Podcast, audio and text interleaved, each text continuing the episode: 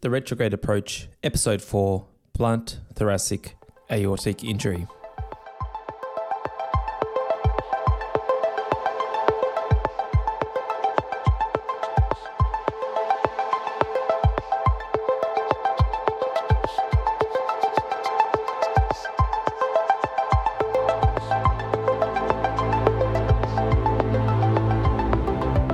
Good afternoon and welcome. Uh, my name is Dr. Siv Kumaran, and I'd like to introduce my co host for this podcast, Dr. Sam Farah. Yogi, how are you? Good, thanks. Yourself? I'm well. Sam, um, today we're going to be talking about blunt thoracic aortic injuries um, and do a little bit of a review of the information out there to provide our listeners uh, with some insight into the management uh, of blunt thoracic aortic injuries. Um, and perhaps if I could get you to begin by providing us with an introduction into the topic. Well, I think um, it's fair to say, Yogi, that um, uh, if you've worked in a major trauma center, undoubtedly you would have seen a blunt thoracic aortic injury. Hopefully, within your time in that unit, or if you still work there, uh, you would most likely see it not infrequently. But blunt thoracic aortic injury is a uh, very common cause of death um, following a major trauma, and actually only secondary to uh, head injuries following blunt trauma. Uh, why we tend to see this, as we've um, uh, seen the aortic isthmus is particularly prone to injury, and that's usually due to the difference in mobility between the aortic arch and the more tethered descending aorta, which is uh, fixed in particular by the ligamentum arteriosum. And in this area, we get abnormal load and pressure distribution at the isthmus, which gives rise to significant shear forces. Yeah, and, I, and I, it's pretty fair to say that blunt thoracic aortic injury has fallen into the realm of vascular surgeons, predominantly as an evolution of endovascular repair, um, whereby uh, we are able to provide an intervention uh, which is associated with less morbidity. Um, and potentially slightly less mortality intraoperatively associated with a repair of the injury itself. Um, Sam, most of these patients, about 80% of them, die prior to reaching hospital. And of those who do reach hospital, mortality is about 46%. It's reasonably high. Um, and this is perhaps the frightening aspect of blunt thoracic injury. Um, Unfortunately, a large number of the people that we look after with blunt thoracic injuries unfortunately sustain these in circumstances of significant trauma. And perhaps the leading cause of this would be motor vehicle accidents. Uh, and definitely, in my experience, I've seen some frightening situations. However, I think um, this sort of quoted number is uh, approximately 70 to 90% of these blunt thoracic injuries occur within the vicinity of the left subclavian followed by the ascending aorta and the descending thoracic aorta. Um, and so have a relatively predictable pattern of presentation when they do occur. And obviously, the uh, tethering of the aorta by the ligamentum arteriosum, uh, apart from being a transition point, also is important because in this vicinity of injury, we obviously have the left subclavian artery, which is uh, obviously a key factor in planning your treatment, uh, especially when we're considering endovascular repair with the stent graft and looking in particular about deciding whether or not we should be covering the subclavian artery. And then, as a follow on from that, whether or not we should be considering reconstruction with a bypass.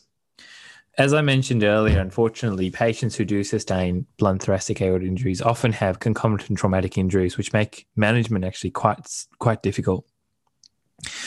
Uh, about 90% of tra- aortic transections uh, will have damage to other other organs, um, and in particular, extrathoracic trauma, long bones, the abdomen, and pelvis.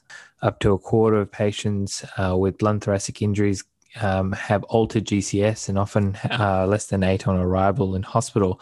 And this is particularly problematic uh, when you have a concomitant head injury as you're trying to balance the priorities for um, anti impulse therapy, which we'll talk about, versus um, cerebral perfusion, um, which makes this incredibly difficult. And then also the potential complications associated with systemic uh, anticoagulation for any operative intervention you may require, especially if there's an intracranial issue.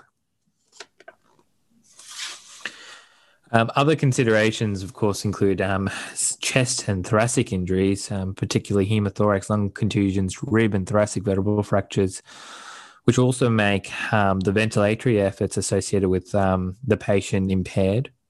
And that puts the patient at an increased risk of pulmonary infections um, and adds to their overall morbidity. And really, the, the real challenge here is avoiding the spiral of de- deterioration of the patient as the various traumatic presentations um, accumulate. What uh, classification system, Yogi, do you use to classify blunt thoracic aortic injury? The um, the most commonly used um, classification system is the Society of Vascular Surgery um, classification, which uh, breaks up uh, blunt thoracic injury into four uh, sub uh, subtypes. Uh, grade one, which covers intimal tears. Grade two, which covers intramural hematoma. Grade three, which reflects aortic pseudoaneurysm, and grade four, which is which covers free rupture.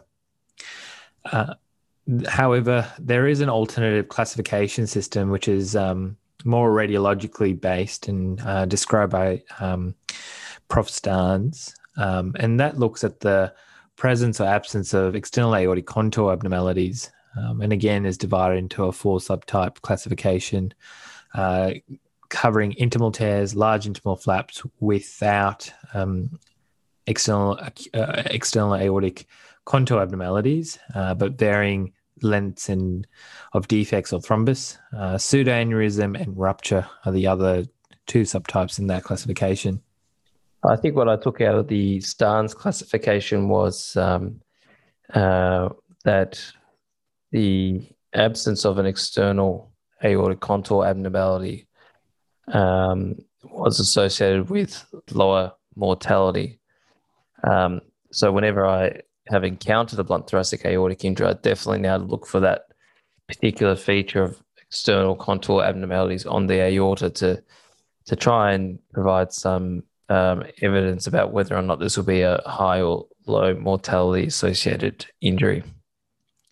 Yeah, and, and I think classification systems are are vital and in trauma they play a fundamental role as they then protocolize your approach to management i think in blunt thoracic aortic injuries uh, they also allow you to then initiate the ongoing management in a systematic approach um, which is the way i look at classification systems i guess the other thing to just factor in with all these classification systems is to consider the hemodynamic state of the patient, whether the patient's stable or unstable. Yeah, absolutely. And and um, I think that plays a fundamental role as your in your role as a trainee when you're assessing these patients and determining their um, the urgency of intervention. So yeah, you one of the things that's emerged uh, recently, or perhaps even not so recently, is delayed repair for uh, even up to grade three or aortic pseudoaneurysms. And I, I, suppose this is particularly important when patients have competing or other injuries where a decision needs to be made about what injury takes priority. Have you encountered any cases uh, in the past where such discussions and decisions needed to be had and made? Yeah, Sam, I think you raise a, a, valiant point. I think the um, thinking regarding the management of blunt thoracic aortic injuries um, has shifted from, uh, in particular, the urgency for intervention, um, with the sort of growing evidence to suggest that um, delayed repairs do better than immediate repairs. But however, that's probably reflective of the fact that those requiring immediate repairs are probably in very critically ill patients the vast majority of um, grade four patients probably don't make it to hospital in time, and that's probably true. Um, in patients, in polytrauma patients with grade two or higher without any active bleeding from the aorta, delaying repair allows more time from the stress of the tra- trauma um, to subside and allow for more resuscitation. the advantage of this is it probably allows for better prognosis um, and also, I guess, a better resuscitative state, which allows for a better operative repair as well. However, if the patient is unstable or bleeding from a high grade injury, um, the only real choice you've got here is an immediate repair. So I think, in terms of answering your question, um, when you are confronted by the situation, um, your first decision is really debating the hemodynamic stability of the patient and the considerations of um, the sources of their instability at that particular point in time. One encounter that I remember in more recent times that I've looked after as a gentleman, unfortunately, it was a car versus tree situation and presented from a peripheral hospital uh, with uh, with a poly well, with a polytrauma presentation, but of significance uh, had a aortic pseudoaneurysm um, distal uh, to the left subclavian. Uh, his other injuries he had sustained include an intracerebral bleed, and he was GCS um, seven on site and subsequently tubed um, prior to his pre-hospital arrival, but also had multiple long bone fractures um, of his upper and lower limb. On arrival in our tertiary centre and following a primary and secondary survey, the various surgical specialties involved in the management of the patient had to come up with a an action plan in terms of prioritizing pathology for intervention. Compared to his index CT scan from his initial um, presentation to that peripheral hospital, his subsequent CT revealed no significant change in his aortic um, morphology, and there was no evidence of bleeding actively from the aorta into the chest or elsewhere. However, there were significant concerns from the neurosurgical service in regards to intraparenchymal bleeds, in particular, the concern about um, maintaining cerebral perfusion, especially um, as they thought the patient may have also had a diffuse axonal injury. As you know, Sam, in these situations, um, the neurosurgeons typically try and uh, maintain a reasonably elevated systolic blood pressure or mean arterial pressure to maintain perfusion, which is always a difficult situation with a thoracic injury, as your first in, inclination is to really manage the sort of anti-impulse management of that situation. So you you wanted to basically drop the blood pressure, and they wanted to bump up the blood pressure. Yeah, Sam. I, yeah, so I mean, you're really aiming for a heart rate less, less than 100 and a systolic blood pressure less than 120. But in this situation, we're compromising the potential cerebral perfusion associated with this. Um, the patient went on to have an um, EVD placed. And the challenges here, of course, are also positional with the patient not being able to lie particularly flat as well without causing significant elevation in uh, intracranial pressure. So this is a polytrauma patient who's young, who has uh, competing interests with the with a potential intracranial issue as well as a thoracic injury. So here's a question for you, Yogi. Why didn't you proceed with immediate TEVAR? That way you could basically bump up the blood pressure to your heart's content. Yeah, I think, I mean, I think that's still a, a valid consideration. Um, I think the, the issues is that we were well aware of the patient's intracranial issues and also their altered GCS on site. And our primary concern at that point was systemic anticoagulation for the intervention itself, with the neurosurgical service suggesting that any form of anticoagulation was contraindicated. Yep. Would you do a TEVAR without heparin? So in the end, we actually did the TEVAR without anticoagulation and just flushed significantly. And I think you could make an argument for this, given that it's a large, you know, you're placing a stent into a large bore vessel. Uh, the procedure time is actually short. Um, and in injuries that are reasonably well isolated, you can make an assessment of the landing zone promptly to place your stent graft without needing to spend a significant period of time debating where that was going to be. So, in short, yes, you can. Um, it's potentially not common practice to do so, but this is a situation where you have multiple competing interests um, and there is no, there is probably no easy way to debate it. Saying that though, any potential complication associated without systemic anticoagulation possibly could have been managed in a ad hoc manner subsequently, such as an access occlusion as a result of a, a sheath occluding a vessel, for instance, which would be less morbid than sustaining a further intercerebral bleed from systemic anticoagulation. Yeah, I think the sort of take home point is if you've got, if the patient is stable with anything less than grade four, there's time to sort out other competing injuries first. Yeah. I think so. And I think not only that, I think part of part of the challenge of a blunt thoracic aortic injury, especially polytrauma, is engaging the other relevant stakeholders in the management of the patient. I think you've got to maintain good communication between teams. You've got to set clear criteria and guidelines for which you you need to then be able to manage and negotiate with other units. And at the first sign that you think there is a deterioration in the patient state, management needs to be attended to uh, very promptly. These injuries are complex. These patients are unwell. Um, and they pose significant challenges uh, even in critical care situations. Um, however, given the growing evidence that delayed repairs uh, do result in better outcomes, it's probably not an, unreasonable thought as you're as you're debating the um, the management strategy going forward. So, the patient, particular in particular, these patients can be younger patients Obviously, some of them also can be female with smaller access vessels. Um, I know we've spoken about this before, but what are you what are your strategies for dealing with that? Yeah, I mean, this is a population cohort which are extremely difficult um, in terms of the potential morbidity associated with intervention. In particular, Sam, the point you make here is that um, female blood vessels can be of a smaller diameter, um, and as such, are much more prone to injury as a result of a stent graft being advanced um, from the groin.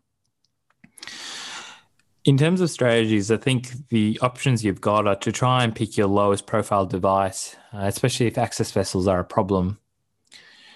I think your second consideration is to make sure that um, you screen the graft um, from growing up to allow you to visualize whether the graft gets caught or kinked along the way, as this can potentially increase the risk of injury. Uh, your third point would be to make sure the patient's adequately heparinized, because the last thing you want to do is completely occlude the vessel uh, and its inflow by the stent graft itself. Um, and I think from a from a procedural point of view, you really want to have operators who understand the operation so that there aren't any significant delays uh, in terms of actually getting the stent graft to the site and being able to treat the problem. Um, unfortunately, I think you're going to encounter injuries to the vessel um, as a, if you do enough procedures. A final consideration, however, is if you truly do have an access problem with small vessels and you are unable to safely advance a graft, the, the, thing that you would look at is first of all, look at the contralateral side and see if the contralateral vessels are larger and consider coming from an alternate strategy. So left versus right. But also, um, you could consider um, an iliac conduit um, if that is an if that's an appropriate um, option in young healthy vessels or in older vessels which are calcified, uh, endopaving may be an alternate option to get your stent graft up. Um, a couple of other options I've heard of or seen. One, um, this was done for an elective thoracoabdominal repair, was an nimodipine infusion. Um, obviously, in a patient who may be hypotensive, that's probably not appropriate, but it did allow the vessel to dilate a couple of millimeters. Um, so something to consider. And then something else I've seen is that the Rutherford Morison incision performed in the common iliac basically punctured directly. Um, I think with the conduit, it's a good option, but you know, in the situation where you're in a, you've basically got a potential multi trauma patient unstable, it's probably something you're not going to want to do um, in the heat of the moment. Would you, agree with that? I think it depends on the stability of the patient um, and uh, hopefully a lack of pelvic or intra-abdominal injuries. Uh, I think if you've got competing interests in that area, then it's probably not the most sensible approach in that situation. Mm. Um, I guess the other thing to consider is the patient with the small aorta. So, you know, again, we're looking at diameters close to a centimeter and a half, or 15 to 16 millimeters. Um, I think in that situation, there is a graft that I can think of, the C tag, that on IFU goes down to 16 to 19 millimeters. But um, just looking at the sizes of the sheath here, that's still an 18 French sheath. So um, I think it's just about mixing and matching and finding the solution that will allow you to safely treat the patient. You raise a good point here, Sam, which is one of the difficulties with blunt thoracic aortic injuries or any trauma is the degree of resuscitation that occurs at the time of the injury and subsequent presentation to hospital. One of the advantages of a delayed repair is that you have a well resuscitated patient and it allows for a better representation of the aortic diameter. One of the bigger issues with the more modern experience with thoracic endovascular aortic repair is the fact that oversizing of the graft can lead to stent graft collapse or stent graft thrombus uh, at the distal extent of the graft. And these pose significant challenges for patients, especially younger patients. And so, in a much more well resuscitated patient, a much more accurate representation of the diameter can be achieved, which would allow for a, a bit uh, better longevity uh, in terms of the repair itself.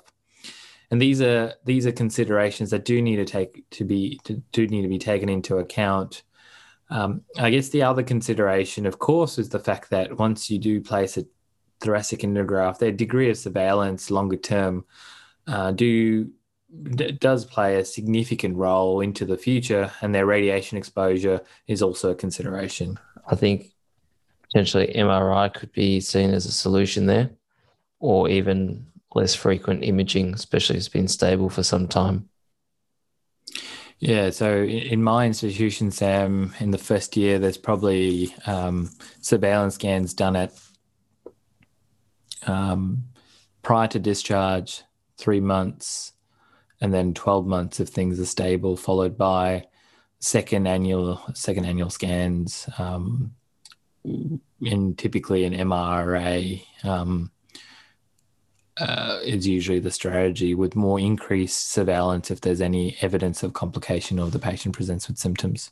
Would you ever um, have any concerns about covering the left subclavian in a trauma? So, typically in younger patients, their ability to accommodate um, coverage of the subclavian or partial coverage of the left subclavian is uh, much greater. And so, uh, in in a in in traumatic presentations, if the left subclavian needs to be covered um, to achieve a seal, I tend not to hesitate to do so. However, I am mindful of the fact um, of whether uh, the patient has a dominant left vertebral. Um, um, as I think this is an important consideration, um, or whether it's a terminus left vertebral into a a posterior inferior cerebellar artery, um, as I think that there is a slightly increased per, preponderance to a posterior circulation event associated with that. Um, the other considerations I do take into account prior to coverage of the subclavian is uh, the length of coverage um, for the patient. In particular, most of these thoracic stents that you do place with uh, for transection or um, blunt thoracic aortic injury are short. Um, and so the risk of spinal cord ischemia is smaller. However, uh, if your stent coverage is going to be greater than 20 centimeters, then I would uh, I would rethink my strategy in that situation mm. and see if um, re, revascularization is necessary. Mm. My other thoughts are, of course, previous um, infrarenal aortic surgery, internal iliac um, disease, but that's typically uncommon in younger patients as well. Um, and also, if coverage extends into uh, the territory covered by the artery of Adamkiewicz, then of course, this is also my other thoughts in, in the back of my mind. Um, younger patients typically don't have um, LIMA grafts coming off the subclavian. Um, however, that would be a consideration in a slightly older population group. However, younger patients may have access um, in that in the in the left arm, which may need to be taken into account uh, subsequently, and in which case revascularization may be necessary. Sam, um, for our young listeners out there, it might be worthwhile um, having a talk about um, some of the technical aspects of performing a thoracic endovascular aortic repair. Um, perhaps you could begin by talking through some of your procedural considerations, uh, perhaps by beginning with your planning thoughts uh, for what you take into account when performing a TEVAR? I think overall, the, a TEVAR can be a very, well, generally a very straightforward procedure, i.e., there's really just one piece to put in generally, and all the hard work is at the start of the case when you're planning. So, in the first instance, I think the first consideration, I think we've already sufficiently covered access, so I won't go into that too much now, but just to say that obviously the access and the size of the stent graft are important considerations, particularly as um, uh, really 16 French is the smallest device that uh, you you can really get, which would be a alpha thoracic. Uh, in terms of oversizing, I would generally aim for roughly 10%. I wouldn't go much more than that in a trauma. Particularly as well, you'd have to consider whether or not the patient is um, hemodynamically compromised and the actual measured aorta is smaller than their real aorta. And again, this comes to what I was talking about earlier, Yogi, where if the patient undergoes a delayed repair, they can get resuscitated. And in that situation, a repeat scan may demonstrate a more accurate reflection of the true aortic diameter. Uh, Sam, one of the challenges um, with younger patients may also be in relation to the angulation or peaking of their aortic arch. This can often be a, a difficult situation, in particular with tracking the stent graft. Do you see that as being a significant limitation with proceeding to TEVAR? And have you encountered that as a problem? Um, I have not encountered that as a problem. I think, first of all, the newer devices have a much smaller nose cone, which um, make tracking much easier. I think the first step is to have your wire really as close to the aortic valve as you can get it to just give yourself a bit more purchase um, within the aortic arch to deliver your device. Some of the devices, apart from having a small nose cone, obviously there's a conformal device that you can angulate, which can sometimes make uh, tracking a bit easier. But um, I think, um, Yogi, you've had a case previously where you've just been unable to track the device due to angulation. And if it's if it can't be done, there are obviously some other um, options such as having a second Lunderquist wire or buddy wires. But um, I think there are some rare instances where the angulation is too significant where you can't track a device. Yeah, and so the like you suggested, the other alternative strategy is a through and through wire to get the stent graft over. And that was in a situation with a patient with a significant thoracic injury with with great disruption of the aorta, uh, without clear delineation of the um, of the vessel lumen itself. Sam, what about uh, landing zones for stent grafts? Uh, we talk about a lot of that for the um, in- infrarenal work, but for thoracic aneurysms, we talk about at least a two centimeter landing zone approximately for a stent graft. Um, anything different with blunt thoracic aortic injuries? So generally, you need two centimeters of coverage, like just as you would for an aneurysm.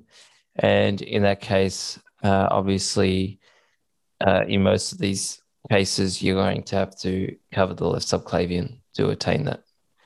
Um, I have seen cases where the subclavian was partially covered to try and maintain flow in the subclavian where they could safely obtain two centimeters by doing that. However, uh, I did uh, see thrombus develop within the left within the left subclavian artery, so I would generally not attempt that in future. One alternative strategy is a snorkel stent. However, I would say that's not common practice, especially in trauma. So, Sam, the patient's on the table, um, and you've come into the theatre with your registrar having prepped and directed the patient. Could you talk us through the steps involved in performing the thoracic endograft? So, the first uh, consideration is um, after gaining access, of, uh, my preference for access is ultrasound guided puncture of the right common femoral artery. And then after placing a sixth uh, French sheath, after I would pre close, I would then put a, a, short eight French sheath in. I would then get a thoracic Lunderquist wire um, after passing an angle glide wire to, to the aortic arch. And then passing a, you would probably need a long uh, angle glide to do that with a Hink catheter or 100 centimeter angle catheter, and then exchanging for a thoracic Lunderquist. Uh, if the patient was shorter, you might be able to get around the aortic arch without a long catheter. For, for our younger listeners, Sam, uh, could you tell us what's the difference between a thoracic Lunderquist and a normal Lunderquist? The thoracic Lunderquist has uh, essentially a uh, curve in the stiff part of the wire, and that allows um, more conformability to the aortic arch. Um, and Sam, so you back, you preferentially achieved access with your larger sheath from the right. Uh, talk us through what you do with the left side. So left side, I would just put a short five French sheath in, and that's basically uh, access for a pigtail catheter, um, which would also have to be in the aortic arch as well. Uh, some people have talked about getting access from the left arm. So the subclavian uh, can be adequately uh, visualized with your catheter and wire. I think that in my is is my preference actually not to do that. I think you can get adequate visualization from below, and ultimately, in most of these cases, you're going to cover the subclavian anyway. So, um, I don't find it offers that much advantages, and you have to usually do a brachial cut down to obtain that. Uh, so, Sam, you've um, got your Lundy, your pigtail up. Um, talk us through the angulation of the C arm to open up the aorta for placement of the stent graft. Yeah, so usually uh, you're around or close to 60 degrees of LAO. And you really want to try and profile the major aortic branches well to ensure a that you've covered the subclavian if required. You've also obtained an adequate seal zone, and then also you haven't encroached on the uh, common left common carotid artery, uh, which would I think most of us would agree is a bit of a no-no. Uh, the other consideration is the blood pressure during the case. Um, I find that with the modern endografts, that significant hypertension is actually probably not required that much as it used to be. Um, and there's really not much windsocking seen uh, with some of the newer grafts. So you ra- you raised some important points there, Sam. Um, so so you've got your you've got an LAO projection. Um, you've got the um, pigtail up to do your run. Um, you've given heparin presumably at this point systemically. Um, you've brought your graft up uh, to deploy. Um, could you talk about what windsocking actually ref, uh, reflects um, angiographically as you're trying to deploy the stent graft? So it's basically when the graft is partially opened, uh, you have the proximal graft exposed to the systemic circulation, but the distal end of the graft is still uh, enclosed within the sheath. And basically, what happens is um, the uh, systemic pressure from the cardiac output causes the graft to move basically forwards and backwards as you try and uh, position it. Obviously, when you're trying to deploy the graft precisely, that's uh, can be slightly unnerving um, as things uh, are moving as you're trying to unsheath. And so, Sam, um, whilst it's not common practice in blunt thoracic injuries to have adjuncts and to try and reduce windsocking, just general principle wise, what some of the techniques that you've seen to try and achieve ac- accurate deployment of the stent graft? So some of the ones that uh, are employed is you, you know ask the to reduce the systolic pressure as much as possible, uh, and obviously the anaesthetists have their own secret magical ways of doing that. Uh, the other mechanisms are perhaps in a more elective situation, you consider uh, cardiac overpacing uh, which requires um, basically pacing leads to be uh, inserted um, by the anaesthetist or the intensivist prior to the case commencing. The other one I've heard of but not seen is basically uh, getting femoral vein, vein access and passing a Coda into the IVC and inflating it to basically drop the preload and therefore drop the afterload. Um, I've heard that it's worked quite well in some instances, and I've also heard that it's it's in, it's induced fairly profound hypotension that was a bit disconcerting. So uh, I guess uh, user beware, but those are the sort of um, methods I've seen or heard of being used. But as I said, the newer grafts these days are so good. I, I think that the need for that is is rapidly diminishing.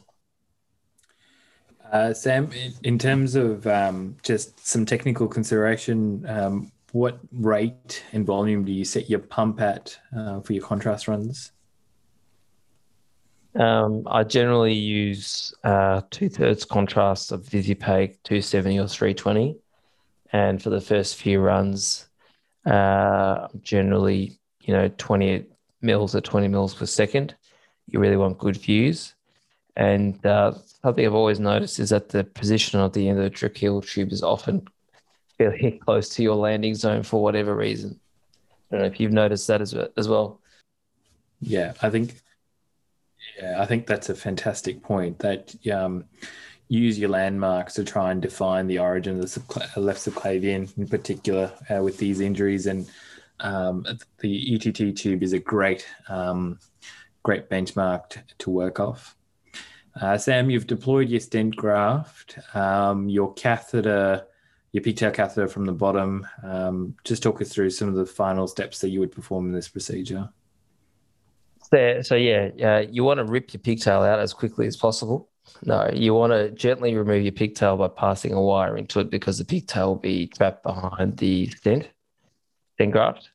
And at this stage, most people, and myself included, would then uh, basically cannulate the stent graft, place the pigtail back through the stent now, and then do a final run to ensure that there's no filling of the false lumen it fills the pseudoaneurysm anymore, i.e., ensure that there's no endo leak. I would generally not Coda balloon or a trauma. Yep, I think that's fair.